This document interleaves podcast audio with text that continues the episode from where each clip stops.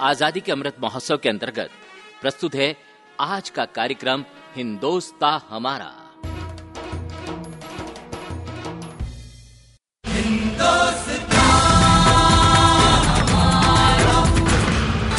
आज़ादी में होते हैं पहले जवान, होते हैं आज़ाद फिर गर्दन कटा देने के बाद।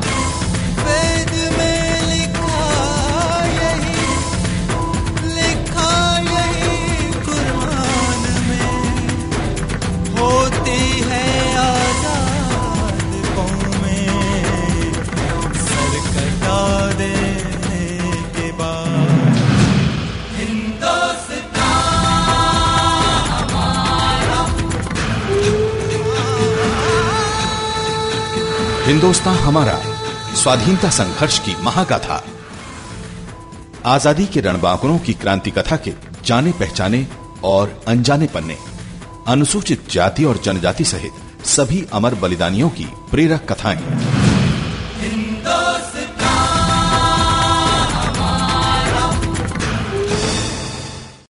क्रांतिकारी पंडित गेंदालाल दीक्षित एक अध्यापक थे। जब गेंदालाल दीक्षित के मन में देश को अंग्रेज़ों की गुलामी से आज़ाद करने का संकल्प जागा तो उन्हें इस कार्य के लिए जनशक्ति और धनशक्ति दोनों की ही आवश्यकता महसूस हुई।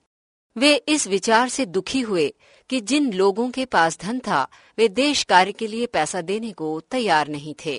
काफ़ी सोच विचार के बाद वे इस निष्कर्ष पर पहुँचे कि डाकुओं को राजनीतिक प्रशिक्षण देकर धन और शस्त्र दोनों का संग्रह किया जा सकता था। उन्होंने चंबल के डाकुओं के साथ मिलकर एक संगठन तैयार किया था। उन्होंने मातृ देवी नामक नौजवानों की एक संस्था भी बनाई थी। इस संस्था के सदस्यों को जंगल में निशानेबाजी का प्रशिक्षण दिया जाता था। इस संस्था द्वारा कई राजनीतिक डकैतियाँ डाली गई थीं। जब अंग्रेज़ी हुकूमत का ध्यान इस क्रांतिकारी दल की ओर गया तो उन्होंने अपना एक मुखबिर इस दल में शामिल करवा दिया।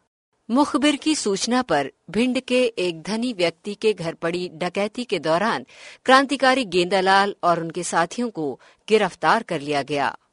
ग्वालियर किले में कैद गेंदालाल दीक्षित को उनकी संस्था के नौजवान सदस्यों ने छुड़ाने की कोशिश की, मगर वे असफल रहे। तब गेंदालाल ने स्वयं को सरकारी गवाह बनाने का प्रस्ताव रखा, जिसे अंग्रेज़ी हुकूमत ने मान लिया। अवसर पाकर गेंदालाल पुलिस को ऐसा चकमा देकर भागे कि फिर मरते दम तक गिरफ़्तार नहीं हुए। 21 दिसंबर 1920 को दिल्ली के एक अस्पताल में पंडित गेंदालाल की मृत्यु हो गई। भारत की आज़ादी के लिए समर्पित एक महान क्रांतिकारी मौन बलिदान देकर चला गया।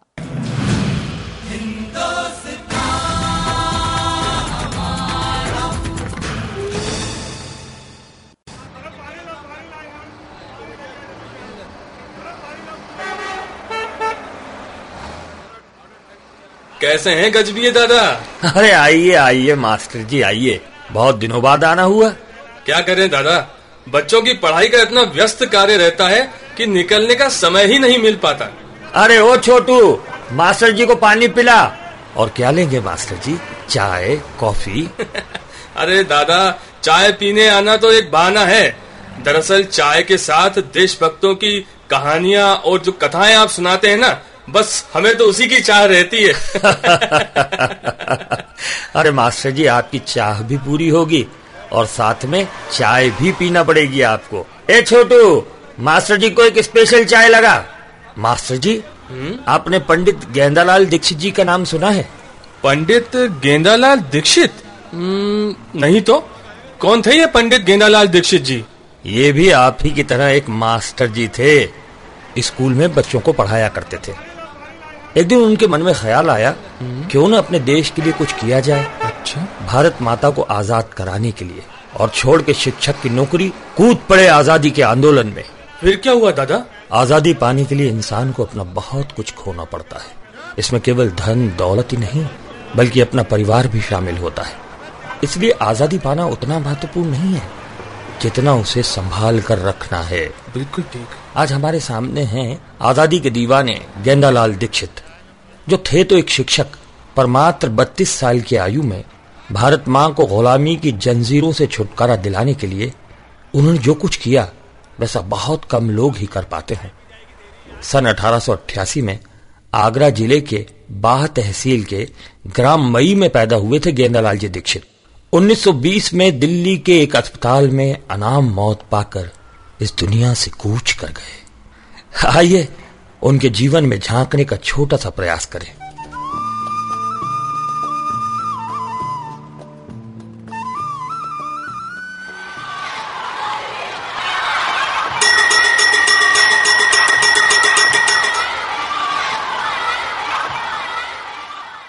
बच्चों, शिक्षा मानव जीवन के लिए बहुत आवश्यक है। इसे ग्रहण करना उतना ही आवश्यक है जितना हमारे शरीर के लिए भोजन।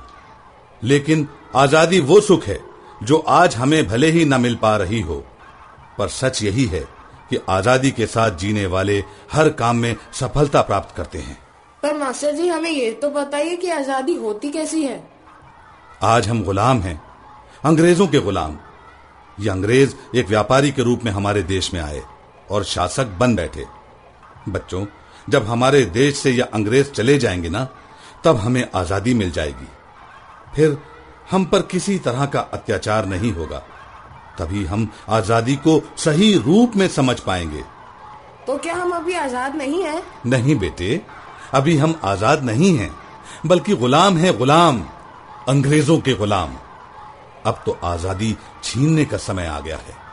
इसके लिए हमें एकजुट होना होगा।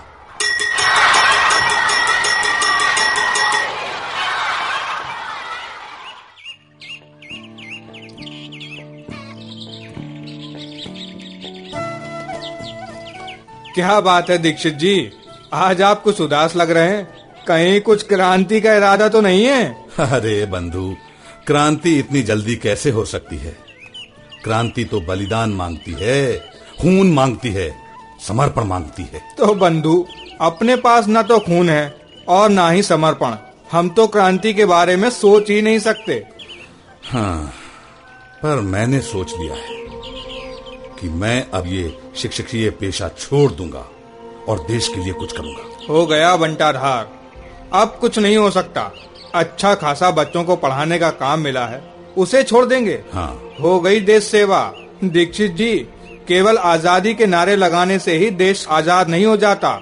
इसके लिए पेट में कुछ डालना पड़ता है। अच्छा? तो क्या देश के लिए हमारा कोई कर्तव्य नहीं है? कर्तव्य है ना? कर्तव्य यही है कि अपना काम किए जाओ, बस। हम्म बंधु, आपकी बातों से मुझे बल मिला है। मैं आज ही इस नौकरी से इस्तीफा दे रहा हूँ। बस, अब बहुत हो गया। मैं तो चला देश को आज़ाद कराने के लिए। आप अपना कर्तव्य कीजिए। हाँ देश को आज़ाद कराने तो निकल पड़े हो गेंदालाल, पर अब देख लो कि अंटी में पैसे कितने हैं। हम्म पहले तो मैं अपनी जायदाद का पता तो लगा लूँ। किसी दूसरे से मांगने से तो अच्छा है कि पहले अपनी पूंजी लगाओ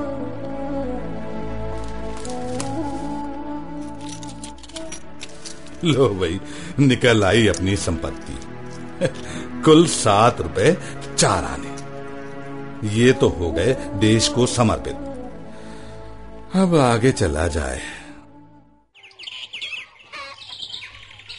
आइए आइए मास्टर जी। नमस्कार। नमस्कार। बहुत दिनों में आना हुआ। कहिए कैसे आना हुआ जी? वो बात यह है सेठ जी। जी। हम लोग केवल अपने लिए ही सोचते हैं। देश की तरफ़ हमारा ध्यान कभी नहीं जाता। देश के लिए कुछ किया जाए इसलिए एक कोष की स्थापना करने का विचार किया है। वो क्या है कि आज मैं अपनी पूरी पूंजी लेकर धन संग्रह करने निकला हूँ। आपसे धन की अपेक्षा है। हाँ हाँ हाँ हाँ क्यों नहीं? क्यों नहीं मास्टर जी? अरे मुनीम जी। जी। मास्टर जी को एक रुपया दे दीजिए। बहुत अच्छे। क्या? क्या कहा सेठ जी? मात्र एक रुपया? मैं तो सोच रहा था कि आप अकेले ही इतना धन देंगे कि मुझे और किसी से लेने की आवश्यकता ही नहीं पड़ेगी। पर एक रुपया? अब बात ये है मास्टर जी ये राशि मैं आपको इसलिए दे रहा हूँ देश का नाम मत लीजिए मुझे जेल नहीं जाना है अपना धंधा चौपट नहीं करना है। आपको बहुत सारा धन दे दूँगा तो मेरे बाल बच्चे भूखे ही मर जाएँगे मास्टर जी। हैं? क्या कहा? आ, ऐसा कीजिए सेठ। जी। अभी तो ये राशि आप ही रख लीजिए। हैं? जब कभी मुझे इसकी ज़रूरत होगी तो मैं आकर ले जाऊँगा। अच्छा जी नमस्कार। नमस्कार जी। लो बोनी खराब हुई। हम्म, सिर मुंडाते ही ओले पड़े। अरे पहले ग्रास में ही मक्खी निकल आई। ठीक है अब किसी दूसरे का दरवाज़ा किस मुँह से खटखटाऊं। पर ऐसे हिम्मत हार गए तो हो गया देश का कल्याण। अभी तो देश के लिए हथियार उठाने का समय है। हथियार डालना कायरता होगी।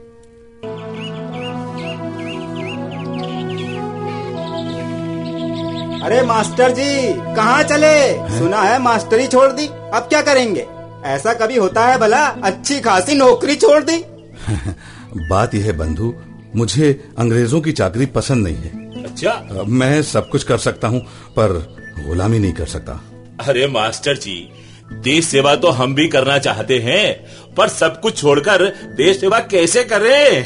अरे इन मोह माया से छुटकारा तो कभी संभव है ही नहीं। एक बार यदि ठान लिया जाए तो कोई मुश्किल नहीं है। आप क्या करना चाहते हैं? मैं तो एक समिति बनाना चाहता हूँ। अच्छा? शिवाजी समिति। इससे लोग जुड़ेंगे तो कुछ देश सेवा ही हो जाएगी। हाँ हाँ क्यों नहीं? मास्टर जी इस तरह की अगर समिति आप बनाए तो हमें ज़रूर जोड़ लीजिएगा।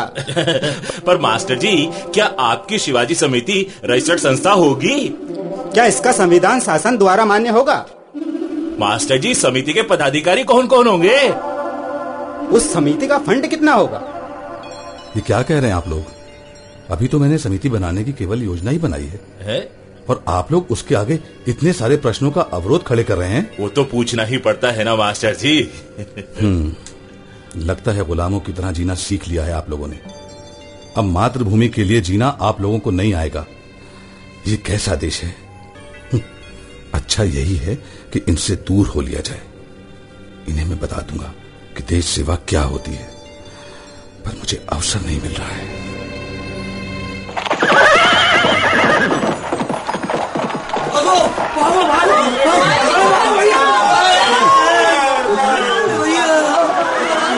अरे अरे ये क्या हो रहा है? क्या हो रहा है ये सब? अरे ये क्या हो रहा है? क्यों चीख रहे हैं आप लोग? अरे मास्टर जी ये पूछने का समय नहीं है। भागो डाकू आ गए डाकू? अरे कहा? अरे आगे तो क्या हुआ? अरे लगता है आपका दिमाग खराब हो गया है मास्टर जी। भला डाकू से कौन नहीं डरता? अरे वो भी तो इंसान है। देखता हूँ वो मुझे कैसे मारते हैं? तो फिर तैयार हो जाइए मास्टर जी मरने के लिए। हम तो चले। भागो, भागो, भागो।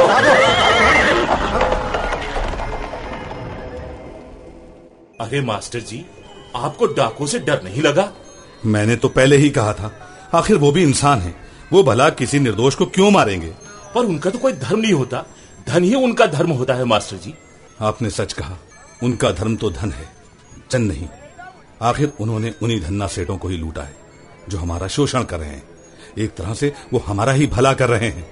ये उपदेश आप उन्हीं डाकों को दीजिएगा मास्टर जी। आपका जन संग्रह और धन संग्रह वहीं से हो जाएगा। आपने बिल्कुल सही कहा। मेरा संशय दूर कर दिया। अब मैं उन्हीं के पास जाऊँगा। अब आप लोगों को मेरा नमस्कार। मैं तो चला बीहड़।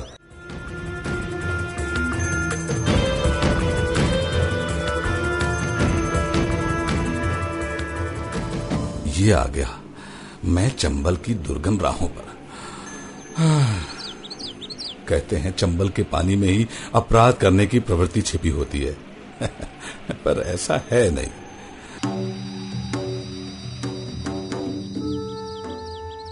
आओ चिड़ी पहलवान आओ। कौन है रे तू?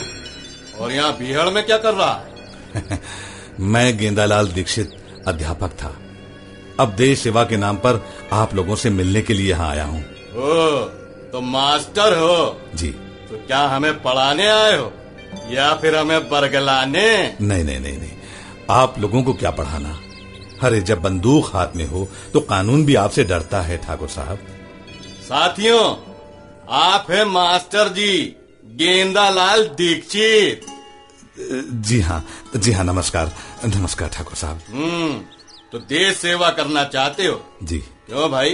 तुम्हारे पास कोई दूसरा काम वाम नहीं है?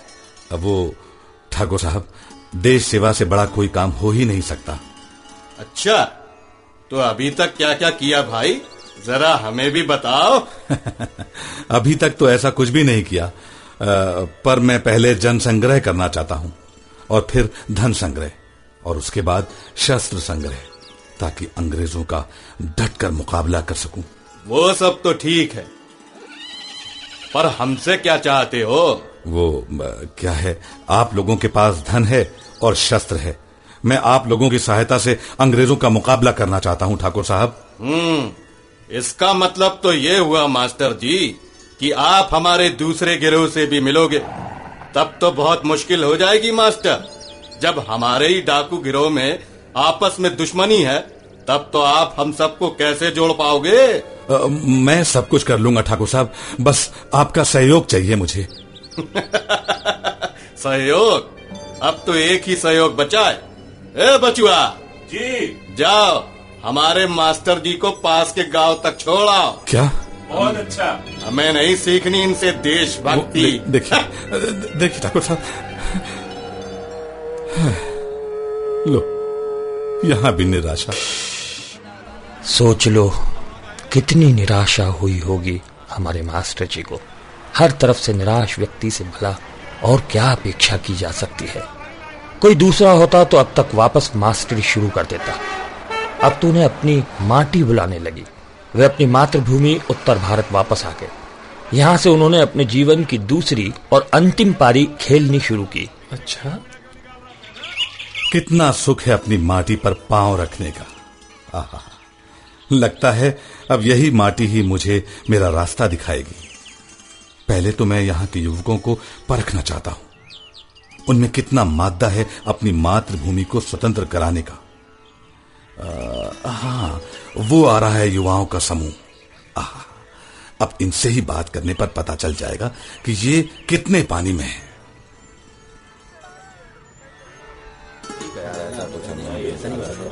नहीं कोई भी क्या नया कुछ समझ नहीं नहीं कोई भी काम।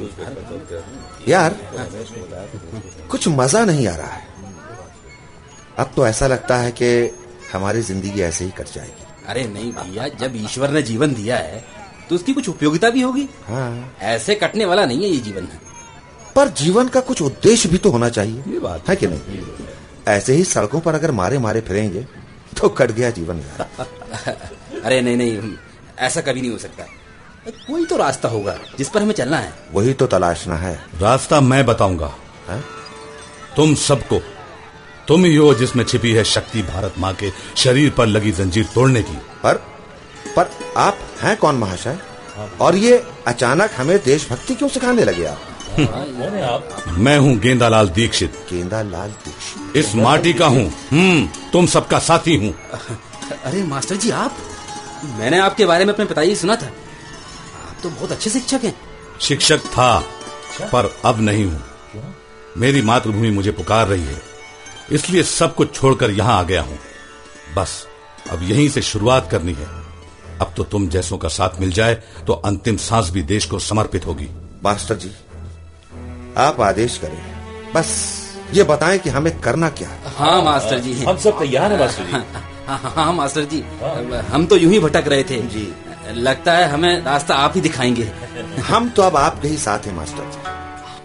आज लगता है कि आपके दर्शन से ही हमारा जीवन सफल हो गया। तुम सबको देखते ही मैंने यही सोचा था कि अब तुम सभी हो इस देश के कर्णधार।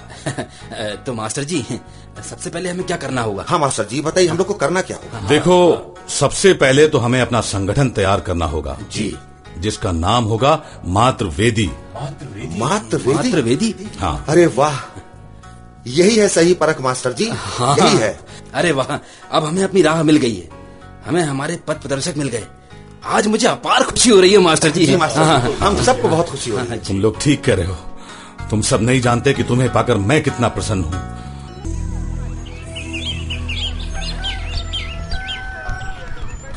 दो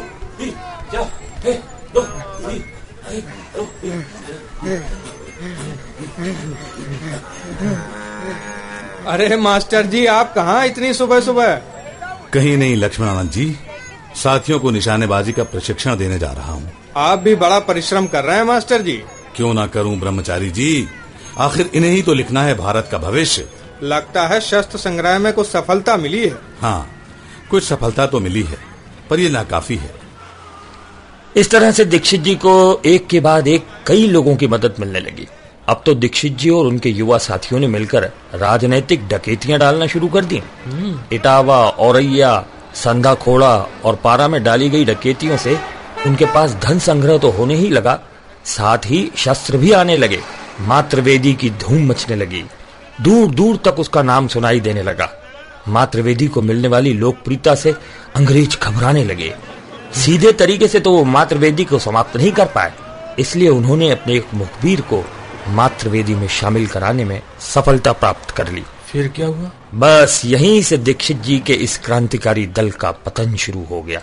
आइए सुने किस तरह से वे अपनों से ही धोखा खा गए।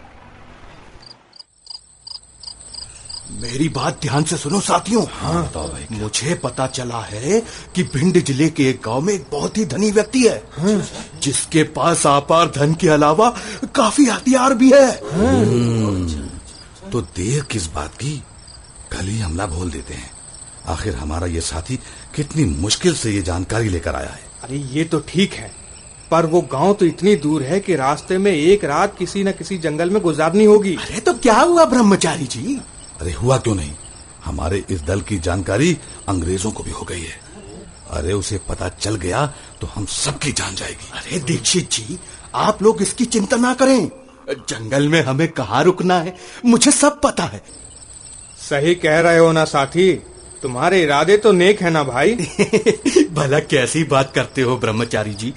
मैं ऐसा कैसे कर सकता हूँ? तो ठीक है फिर कल ही चलते हैं। यही ठीक रहेगा दीक्षित जी। हाँ।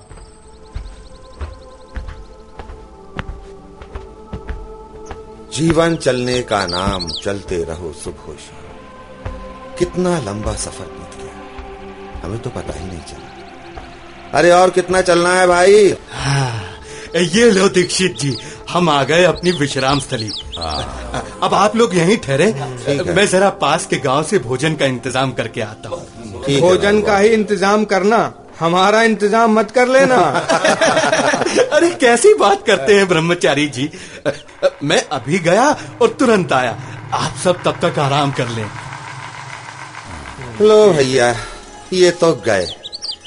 अब हम आराम करें। फिर सोचते हैं कि किस तरह से लूट की जाए। ये आराम का समय नहीं है।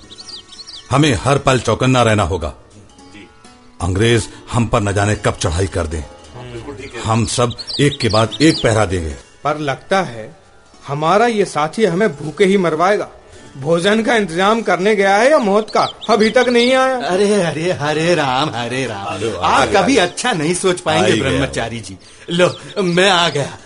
पूड़ियाँ बनवाई है साथ में आलू की सब्ज़ी। अरे वाह वाह वाह। आओ साथियों हाँ हाँ चलिए। पहले पेट पूजा हो जाए हाँ, फिर अपने अभियान के बारे में सोचते हैं। चलिए शुरू कीजिए। अच्छा चलो। ये उठाओ लीजिए आप भी लीजिए। लो ये लो। वाह वाह वाह वाह। क्या बढ़िया भोजन है। अरे किसके यहाँ से लाया हो भैया? भाई यहाँ पास के गाँव में ही मेरा एक रिश्तेदार रहता है। वहीं से लाया हूँ। बहुत बढ़िया पूड़ियाँ। पर आप क्यों नहीं ले रहे हो भाई? दीक्षित जी रिश्तेदार ने मुझे वहीं पूड़ियाँ खिला दी। मुझे भूख नहीं है। आप लोग लीजिए। ये, ये क्या हो रहा है मुझे दीक्षित जी? मेरी जबान क्यों ऐट रही है? अरे मुझे तो उल्टी आ रही भाई। ये कुछ गड़बड़ है। साथी सच सच बताओ इस भोजन में क्या मिलाया है तुमने? कुछ नहीं दीक्षित जी मैं जरा पानी लेकर आता हूँ देशद्रोही मुझे तो पहले ही तुम पर शक था पर कुछ कर नहीं पाया साथियों वो भोजन मत लेना उसमें कुछ मिलाया गया है शायद जहर क्या क्या क्या ओ, मैं इस गद्दार से निपटता हूँ लगता है भाग निकला। वो, वो देखो उधर मशाले दिख रही हैं। इसका मतलब है कि हम लोग गिर चुके हैं। साथियों एक देशद्रोही ने हम सबको खतरे में डाल दिया है। हम सब घिर चुके हैं। पर पर हम करें क्या दीक्षित जी? मुझे मुझे तो उल्टी आ रही है। अरे दीक्षित जी मुझे चक्कर आ रहे हैं। मुझसे तो मुझसे तो चला भी नहीं जा रहा। यही वक्त है। खतरा हमारे सर पर है। हम घिर चुके हैं साथियों। अंग्रेज़ हमें फाड़ने के लिए तैयार खड़े हैं, पर हमें अपनी मातृवेदी को ध्यान में रखकर इस स्थिति से निपटना है, धैर्य नहीं खोना है।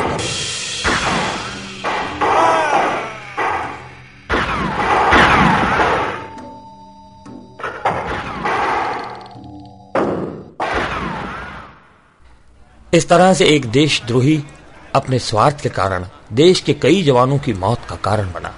इस संघर्ष में मातृवेदी के कुल 35 साथी शहीद हो गए। इसमें ब्रह्मचारी जी भी शामिल थे। दीक्षित जी घायल हुए। उनकी बाई आँख में एक छर्रा लगा। अच्छा। जिससे उस आँख की ज्योति जाती रही। दीक्षित जी समेत कई लोगों को गिरफ़्तार कर ग्वालियर के किले में रखा गया। इन सब के खिलाफ 13 फरवरी 1919 को एक मुकदमा दायर किया गया जो मैनपुरी षड्यंत्र केस के नाम से मशहूर हुआ। कुल 27 व्यक्तियों के खिलाफ ये मुकदमा चलाया गया। फिर क्या हुआ दादा? उन्हें जेल भेज दिया गया। दीक्षित जी अपने एक साथी रामनारायण के साथ जेल से फरार हो गए पर जेल का जीवन जीते हुए वे इतने कमज़ोर हो गए थे कि चलना भी मुश्किल हो गया था। इस बीच क्षय रोग उनका कब साथी बन बैठा उन्हें पता ही नहीं चला। पास में फूटी कोड़ी भी नहीं। अब तक वे एक फरार क्रांतिकारी घोषित हो चुके थे। इसलिए कोई भी उन्हें अपने घर पनाह नहीं देना चाहता था। दीक्षित जी की तलाश में पुलिस उनके घर कई बार आ चुके थे। इसलिए तीन दिन अपने जन्म स्थान में रहकर वे किसी तरह दिल्ली पहुँचे। यहाँ उन्हें एक प्याऊ में पानी पिलाने का काम मिल गया। अरे आप इतने कमज़ोर हैं। कैसे सबको पानी पिलाएँगे? अरे बेटा पानी पिलाने का काम धर्म का होता है। इसमें कोई कमज़ोर हो तो क्या उसे किसी को पानी पिलाने का अधिकार नहीं है क्या? अरे नहीं बाबा ऐसी बात नहीं है। हाँ। ज़िंदगी भी कैसे कैसे रंग दिखाती है। हाँ बेटा। देखिए आप स्वस्थ होते और चेहरे पर अगर आपकी दाढ़ी ना होती ना तो आप बिल्कुल हमारे मास्टर जी जैसे लगते हाँ क्षमा करें भैया मैं उन्हें नहीं जानता। आप उन्हें जान भी नहीं पाएँगे। वे हैं ही इतने महान। कि लोग उन्हें आज भी पूछते हैं। अच्छा लीजिए पानी पीछे धन्यवाद। कमज़ोरी और बीमारी के कारण दिल्ली के एक अस्पताल में उन्हें लावारिस के रूप में भर्ती कराया गया। और 21 दिसंबर 1920 को दोपहर दो बजे उनका निधन हो गया। भारत की आज़ादी का ये दीवाना दुनिया से इस तरह उठ गया। कोई जान भी नहीं पाया कि वो कौन था। उसके जाने पर न तो किसी की आँखों में आँसू थे, न कोई आह भी भर पाया। ऐसे मौन बलिदानों की संख्या बहुत है, जिन्होंने देश के लिए अपना सब कुछ दांव पर लगा दिया। ऐसी गुमनामी की मौत मरने वाले आज़ादी के सभी दीवानों को शत शत नमन, शत शत नमन, शत शत नमन।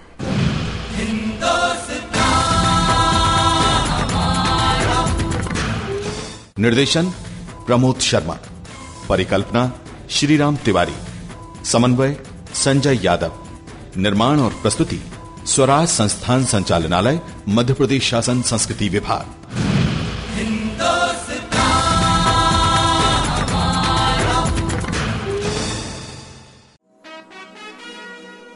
श्रोताओं, अभी आप सुन रहे थे आज़ादी के अमृत महोत्सव के अंतर्गत हमारा आज का कार्यक्रम, हिंदोस्ता हमारा।